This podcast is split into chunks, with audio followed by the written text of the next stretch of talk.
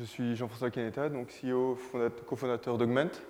Et je vais aller dans la continuité de ce qui a été dit sur les deux premières interventions, en allant encore plus loin dans l'illustration de la réalité augmentée. Vu que c'est un terme qui a été souvent dit, je vais vous montrer exactement euh, quelles en sont les implications, quelles en sont les applications et comment ça se structure euh, aujourd'hui. Donc, Augment, c'est une idée, et c'est une question qu'on me pose souvent, donc comment est venue l'idée d'Augment? C'est une idée, donc une innovation, ou un système innovant, qui est venu de deux éléments, un problème et une veille technologique. Et euh, je pense que c'est quelque chose qui arrive dans toutes les innovations, c'est regarder le monde avec un œil, euh, un œil créatif, se rendre compte, tiens, ça c'est un problème, et, faire le lien avec des technologies qu'on a vues sur un site web, euh, dans un cours, et en retirer une idée. Dans ce cas-là, je voulais faire des, photos, des impressions en, grand, en grande taille, en poster, à partir de photos, et je voulais voir sur mon mur à quoi ça allait ressembler. Je me suis dit, tiens, c'est une bonne application pour la réalité augmentée dont on parle depuis si longtemps. J'ai cherché s'il y a des applications existantes qui permettaient de faire ça, et il n'y avait absolument rien qui existait. Donc c'est le moment où on se dit, soit on sort le maître, soit on développe une application de réalité augmentée j'ai développé une application de réalité augmentée qui permettait de, de, créer et de, de, faire prendre forme à cette, à cette vision. Donc l'application, ça augmente. Et euh, la première chose que j'ai fait, c'est la montrer à des galeries, la montrer à des gens pour voir quelle était leur, euh, leur impression. Et leur réaction était très bonne. Donc ce que je montre en général, c'est vous voulez voir un poster sur un mur, vous pouvez, grâce à Augment, visualiser directement le poster sur le mur et voir à quelle taille il va apparaître, comment il va être et comment il va s'intégrer. Donc, absolument sans juger du bon goût de la personne qui visualise les posters, juste pour une question de taille. Donc voilà, ça, ça a été Augment. Ça a été mis immédiatement sur le market Android, sur le market iOS. Et c'est là qu'une deuxième, euh, une deuxième facette de l'innovation apparaît, c'est l'innovation contributive, l'innovation collective. Étant donné que l'application était disponible, des milliers de personnes du monde entier ont pu la télécharger et ont pu imaginer leurs propres usages en fonction de leur métier, en fonction de leur sensibilité, en fonction de leurs propres problèmes, ce qui a fait arriver une série assez, euh, assez incroyable de, différentes utilisations. Donc, par exemple, euh, des personnes ont tout de suite imaginé, tiens, on peut utiliser ça dans le domaine du mobilier, parce qu'on euh, a envie de placer une table à l'intérieur de, de son appartement, on veut pouvoir visualiser. Donc ils ont testé, ils ont mis leur propre modèle de mobilier, ils ont visualisé ça. Ils ont envoyé des photos et ils m'ont envoyé des messages tout de suite me disant euh, Tiens, on aimerait bien utiliser votre application pour faire ça. Donc évidemment, quand quelqu'un arrive et vous dit ça, ce que vous faites, c'est que vous avez une première boucle de feedback. Donc vous dites effectivement, c'est un usage qui est totalement pertinent. Vous l'implémentez dans l'application, vous faites de la publicité, vous en parlez. Et plus de gens l'utilisent, plus de gens l'appliquent. Et ainsi, vous avez euh, cette innovation qui se construit et qui grandit et qui se nourrit par elle-même. Un deuxième cas d'usage qui, a été assez rapidement euh, évoqué, c'était pour tout ce qui était architecte. Donc créer des modèles en taille réduite. Et grâce à ça, grâce à l'application, et toujours grâce au fait qu'elle était disponible gratuitement pour tout le monde, les gens ont pu euh, mettre leur propre modèle 3D d'architecture et ont pu aussi trouver des usages assez nouveaux, comme par exemple pouvoir rentrer à l'intérieur d'un building et pouvoir visualiser comme si on était à l'intérieur à quoi ça allait ressembler. Donc voilà, donc ça ce sont tous des usages qui, euh, qui sont nés à partir de, de l'innovation et de l'imagination collective. Ensuite, on a essayé d'y euh, appliquer des, use cases business pour pouvoir vendre et faire de l'argent. Mais l'idée était là, l'idée était lancée, et euh, on avait donc cette masse de personnes qui représente maintenant plus de 50 000 personnes qui utilisent l'application et qui nous ramène tous les jours plein de nouvelles utilisations.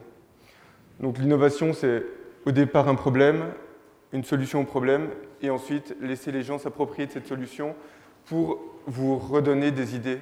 Et euh, je pense que Google, Facebook, Twitter ont fonctionné exactement de la même façon. Par exemple, Twitter, les hashtags n'existaient pas au début, et les personnes ont commencé à utiliser ça naturellement, et Twitter l'a implémenté dans l'interface parce qu'effectivement, c'est un, moyen facile et un moyen pratique pour pouvoir communiquer et pour pouvoir parler d'un sujet particulier. Donc, la réalité augmentée, qu'est-ce que c'est exactement? La réalité augmentée, c'est venir placer des éléments virtuels qui n'existent pas dans l'environnement réel en respectant la perspective et en respectant le temps réel. Donc, comme je vous l'ai montré tout à l'heure, pouvoir se déplacer, l'objet reste à la bonne place, on peut tourner autour, on peut le regarder sous tous les angles.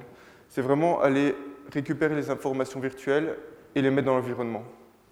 Donc, pourquoi on voudrait faire ça? Si on regarde et si on lit un peu entre les lignes, la réalité augmentée répond à deux problématiques. Premièrement, enlever toutes les barrières entre l'information et le cerveau.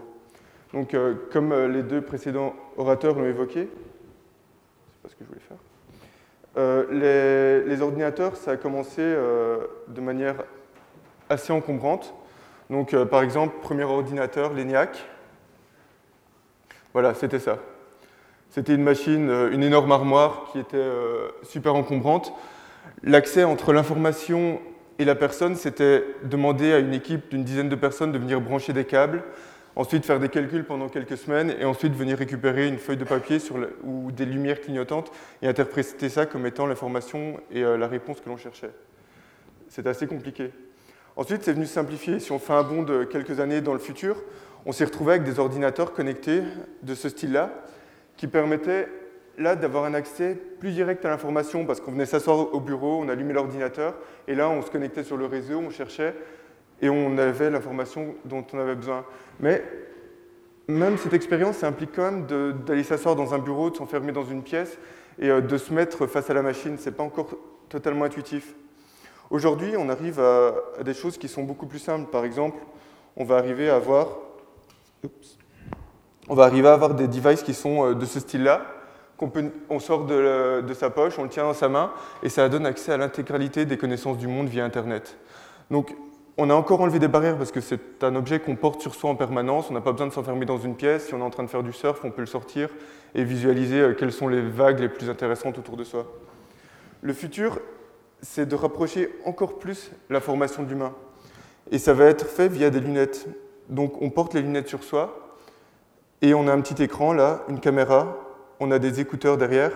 Et grâce à ça, toutes les informations d'Internet sont en permanence sur soi. On n'a même plus besoin de sortir son, euh, son device de sa poche on n'a plus besoin d'avoir euh, cette, barrière de l'écran car tout est projeté directement dans la rétine. Donc ça, c'est l'évolution. C'est l'évolution qui, euh, qui est, en train de se produire et c'est l'évolution qui va amener à placer l'information là où on en a besoin. Parce que vous n'avez pas besoin que l'information soit affichée sur un écran. Euh, quand vous consultez par exemple la tension électrique sur un circuit, vous n'avez pas besoin non plus d'avoir un, appareil sur lequel la tension va s'afficher pour deux câbles. Ce que vous voulez, c'est être en train de regarder votre compresseur et voir que tel tuyau il a telle pression, que tel tuyau a un problème, que celui-là est arrêté, que celui-là est allumé. Vous voulez que l'information soit affichée dans le monde réel. Par exemple, dans le cadre de la conduite, vous voulez savoir que la voiture qui est en face de vous, elle va trop lentement et que vous devez l'éviter. Et vous ne voulez pas avoir un clignotant qui s'allume quelque part sur votre tableau de bord auquel vous n'allez pas faire attention? Ce que vous voulez, c'est que la voiture elle-même clignote. Vous êtes euh, en train de, soigner un animal, peut-être vous voulez voir la température de l'animal directement sur lui, ou un enfant, ça marche aussi. Donc, oui, désolé. Donc, ce que l'on veut, c'est mettre l'information là où elle a du sens. Et la réalité augmentée et la suppression de toutes ces barrières, ça va venir mettre l'information où vous la voulez. Pour l'instant, on fait ça en essayant de capter le maximum d'informations à partir des senseurs qui a à l'intérieur, des capteurs qui a à l'intérieur des, téléphones ou des tablettes. Donc, par exemple, on va avoir des accéléromètres, des GPS, on va avoir aussi de la reconnaissance d'image. Donc, en regardant euh, à travers la caméra, la caméra va être capable de détecter, ok, ça c'est un mur, ça c'est à peu près une table. C'est encore assez, euh, c'est pas encore super précis parce que, imaginez, vous avez un ballon qui qui est à un mètre de vous et un ballon cinq fois plus grand qui est à 5 mètres de vous, le capteur ne va pas être capable de dire celui-là il est à 5 mètres et il fait telle taille, celui-là il est à 1 mètre, il fait telle taille. Tout ce qu'il voit, c'est un ensemble de pixels. Ce qui fait qu'on a encore beaucoup de difficultés à arriver à une expérience où vraiment la flèche pointera exactement à l'endroit où vous voulez être, ou euh, quand vous vous baladez dans la rue, la flèche pointera sur la porte sur laquelle vous devez rentrer. Et c'est pour ça qu'on va rajouter des nouveaux sens à ces capteurs. À ces capteurs. Par exemple, ce que vous voyez là, c'est le nouveau capteur annoncé par PrimeSense, qui est le Capri, qui est exactement le même capteur que celui qui est sur une Kinect, à part qu'il est cinq fois plus petit. Donc, ce qu'ils vont venir faire, c'est installer sur tous les smartphones, toutes les tablettes, ce capteur de profondeur qui, lorsque vous allez regarder l'environnement autour de vous, va reconstituer tout en 3D. Et imaginez que vous voulez jouer euh, à Micro Machine sur votre table. Vous allez pouvoir placer un pot de crayon, euh, des biscuits, une brique de lait. Et simplement en regardant avec la tablette, ils vont être capables de voir, OK, il y a une brique de lait, et vous allez pouvoir faire un circuit. Si votre voiture virtuelle rentre dans la brique de lait, elle va s'arrêter parce qu'elle sait qu'il y a une brique de lait. Donc ça va permettre d'engager toute une série d'expériences, une série d'interfaces qui jusqu'à présent avaient été jugées impossibles ou trop compliquées à faire. Ensuite, ça va continuer à évoluer. On va faire des lentilles de contact en réalité augmentée qui vont enlever complètement tous les, lunettes, tous les devices. Vous allez être juste en train de regarder le monde et vous allez voir à travers le monde des choses qui sont complètement intégrées, des informations qui apparaissent. Il y a encore beaucoup de défis technologiques, avant que ça arrive, mais c'est en cours. Et l'évolution ultime, celle euh, dont on a parlé, c'est venir se brancher directement sur le cerveau. Parce que la réalité augmentée, ce n'est pas seulement du visuel. La réalité augmentée, ça peut être la réalité augmentée audio. Vous vous baladez dans la rue, à un moment vous entendez un bip, vous dites donnez-moi plus d'informations, et vous dites là vous êtes en train de passer à côté de l'amphithéâtre dans lequel Marie Curie a donné son premier cours. Ok, vous ne serez pas dans la rue, vous êtes dans un bâtiment en l'occurrence, mais vous avez compris le principe. Vous vous baladez près d'une station de métro et ça commence à vous raconter l'histoire de la station de métro avec la voix de Laurent Deutsch. C'est toute une série d'expériences qui peuvent être faites et qui peuvent être créées de manière audio. Et si vous allez plus loin, vous pouvez avoir des expériences olfactives, des expériences au niveau du toucher. Vous pouvez vous approcher, vous pouvez voir, voilà, tel matériau se comporte de telle façon, tel autre matériau se comporte de telle façon, et vous avez l'impression que vous touchez quelque chose, mais en fait, vous ne touchez rien. Donc, toutes ces expériences, elles sont possibles aujourd'hui en mettant des appareils, des gants, des, écouteurs, mais en se branchant directement sur le cerveau, vous n'avez plus besoin d'avoir toutes ces choses qui euh, finalement sont assez encombrantes, qui peuvent tomber en panne d'énergie. Vous venez vous brancher vraiment là où l'information doit être dite. Et ça permet aussi au cerveau de communiquer avec l'extérieur. Donc, imaginez le problème pour les lunettes de réalité augmentée. Vous n'avez plus de souris, vous n'avez plus d'écran. Comment vous dites que vous voulez avoir plus d'informations sur tel objet? Pour l'instant, on utiliserait la voix en disant donne-moi plus d'informations sur tel objet. Ce que vous voulez vraiment, c'est penser à une action, penser à prendre une photo, penser à donnez-moi plus d'informations, penser à partager sur Facebook ou acheter. Et toutes ces informations-là, ben, le meilleur outil pour les, pour les exécuter, c'est vraiment le cerveau. Et on va arriver à un moment où, l'information virtuelle et l'information réelle seront complètement euh, mergées, complètement euh, mises l'une dans l'autre et vous n'arriverez plus à faire la différence. Arrivera un moment où quand vous voyez quelque chose, vous vous poserez la question, est-ce que c'est vrai, est-ce que c'est faux? Et euh, tant qu'on a un smartphone, des lunettes ou limite des lentilles, on peut toujours les enlever pour voir si la chose est vraie ou fausse. Quand tout sera intégré dans notre corps, on sera dans une perpétuelle euh, question sur savoir ce qu'on voit est-il vrai, ce qu'on voit est-il faux. Un peu comme quand vous êtes dans un trip sous LSD. C'est un peu, si vous voyez ce que je veux dire. Voilà. Donc ça, ça ne va pas arriver tout de suite. On ne euh, va pas avoir un Big Bang où d'un coup, un matin, vous allez vous réveiller et euh, tout le monde sera connecté, tout le monde sera branché sur Internet ou sera branché sur un réseau global qui sera peut-être plus Internet ça va être euh, quelque chose qui va s'immiscer dans la vie peu à peu. Peut-être qu'un chauffeur euh, en scooter qui va livrer des pizzas commencera à prendre des lunettes de réalité augmentée parce que ça lui donne son chemin et c'est beaucoup plus simple et c'est plus rapide. Peut-être qu'un plongeur en eau profonde voudrait avoir ça pour voir à quel endroit il doit souder. Et ensuite, ce, chauffeur va se rendre compte qu'en fait, pour aller en vacances, c'est pratique aussi d'avoir des lunettes de réalité augmentée. Ou euh, peut-être que la personne qui l'utilise pour soigner quelqu'un va se dire tiens, je pourrais aussi l'utiliser quand je fais du jardinage. Et peu à peu, les usages vont se développer, peu à peu, ça va rentrer dans le quotidien, mais vraiment par petites touches, un peu comme euh, les agendas électroniques sont rentrés dans notre quotidien. Au début, c'était utilisé par les hommes d'affaires, et maintenant tout le monde en utilise. Et on n'a pas vraiment vu de transition, c'est juste arrivé. Donc ça sera peut-être dans 5 ans, ça sera peut-être dans 10 ans, mais à un moment, vous vous rendrez compte que tout autour de vous est réalité augmentée, et que la technologie est vraiment euh, venue dans votre vie, que vous ne pouvez plus vous en passer. Et euh, j'espère que ce jour-là, vous utiliserez Augment. Merci. Au revoir.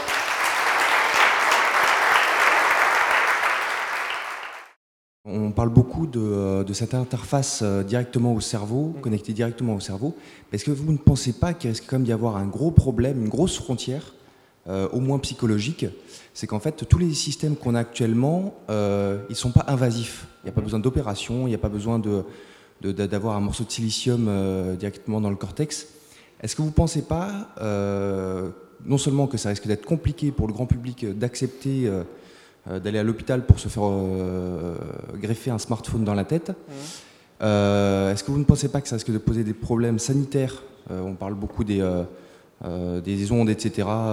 bon, Et, et est-ce que vous ne pensez pas que ça risque de poser des problèmes aussi On voit déjà avec Google Analytics, enfin, on, est vachement tracé quand même sur Internet. Est-ce que ça ne risque pas poser des problèmes au niveau de, liberté, de droit à l'oubli, etc. Est-ce qu'en fait, est-ce que c'est vraiment souhaitable d'aller jusque-là euh, avec des technologies invasives euh, comme ça? Parce que les, les, euh, les lentilles, etc., je vois, pas trop de problème, mais voilà.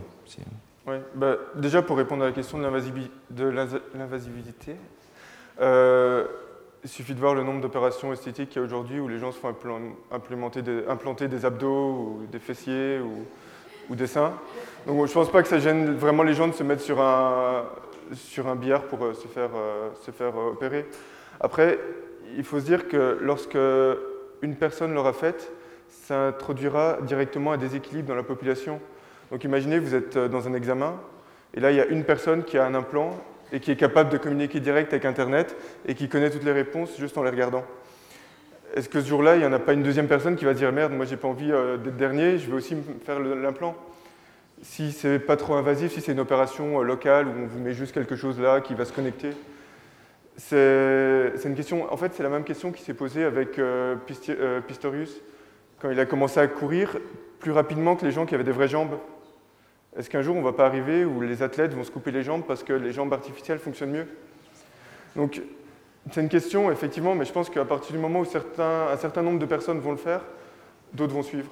Donc en fait, ce serait avec la, pression sociale, pression de la performance. Donc... Exactement. D'accord serait, je pense que ça va être la même chose que pour les drogues euh, qui permettent de rester éveillé plus tard, qui permettent d'aller plus loin. Oui, parce que ça, ça existe encore, euh, ça existe déjà, ça existe depuis euh, la Seconde Guerre mondiale. ce genre de drogue, on les, les prend pas pour autant pour travailler plus. Tout le monde les prend pas, mais calculer, compter le nombre de, le pourcentage de la population étudiante, par exemple, qui prend des petites drogues pour durer plus longtemps quand ils étudient un examen, pour tenir mieux, de la caféine et d'autres. Et c'est à petite dose, effectivement, il y en a qui prennent de l'héroïne et d'autres qui prennent euh, des, des, comprimés de caféine. Mais c'est un équilibre et certaines personnes vont se faire implanter un ordinateur électronique, d'autres ne vont pas le faire parce que ça dépasse leurs propres limites personnelles. Mais je pense que la, population et la, pression va faire que de plus en plus de monde vont le faire. Et aussi la diminution de la barrière technologique, la diminution du prix. On va arriver à des choses assez simples où euh, il suffit de, comme un peu les pilules que l'on peut euh, se mettre sous le bras et qui diffuse, euh, diffuse des hormones en permanence. Là, ça serait un ordinateur qu'on vient se mettre quelque part près de la tête. Donc je pense que ça, ça ne va pas être vraiment le problème. Après, le problème de l'analytique, c'est le problème du suivi. Ça risque d'être un problème parce que ces, ces, devices, ces implants, ils seront faits par des entreprises. Et les entreprises, ils n'auront pas forcément euh, en tête seulement l'amélioration du bien-être humain. Ils vont avoir en tête de savoir qu'est-ce que chaque personne pense en permanence pour pouvoir lui mettre la publicité la plus adaptée, pour pouvoir euh, lui pousser l'offre la plus adaptée. Donc il y aura un équilibre à se faire et peut-être qu'à un moment on aura des devices qui seront faits par, euh, par des gens open source, ce qui n'est peut-être pas non plus super conseillé quand on voit comment tournent certaines distributions de Linux. Donc euh, il va y avoir un, équilibrage à faire entre, entre tout ça. De la même façon qu'aujourd'hui on fait un équilibrage entre est-ce qu'on achète un device Apple pour après être enfermé dans l'écosystème, est-ce qu'on va sur Google pour ensuite savoir que chaque touche que l'on fait sur le device est envoyée sur leur serveur et analysée sans même qu'on s'en rende compte. je sais pas, je suppose que par exemple, tu as la location activée sur ton téléphone Non, non. Non, ok, d'accord. Mais, enfin, même pas pour utiliser Maps, pour se déplacer, GPS, tout ça? Non, non, j'imprime mes cartes. Ok, d'accord. c'est un peu particulier. Donc, pour tous les autres, euh, on, a la, on a la localisation qui est activée, donc on sait déjà partout où on se déplace. Donc, on travaille ça dans sa poche en permanence sur soi 100% euh, du temps, et l'avoir sur son corps euh, aussi 100% du temps je pense qu'il va y avoir un pas qui va être tellement faible que beaucoup vont faire le pas. Bon, ok, merci beaucoup. Merci beaucoup pour votre intervention.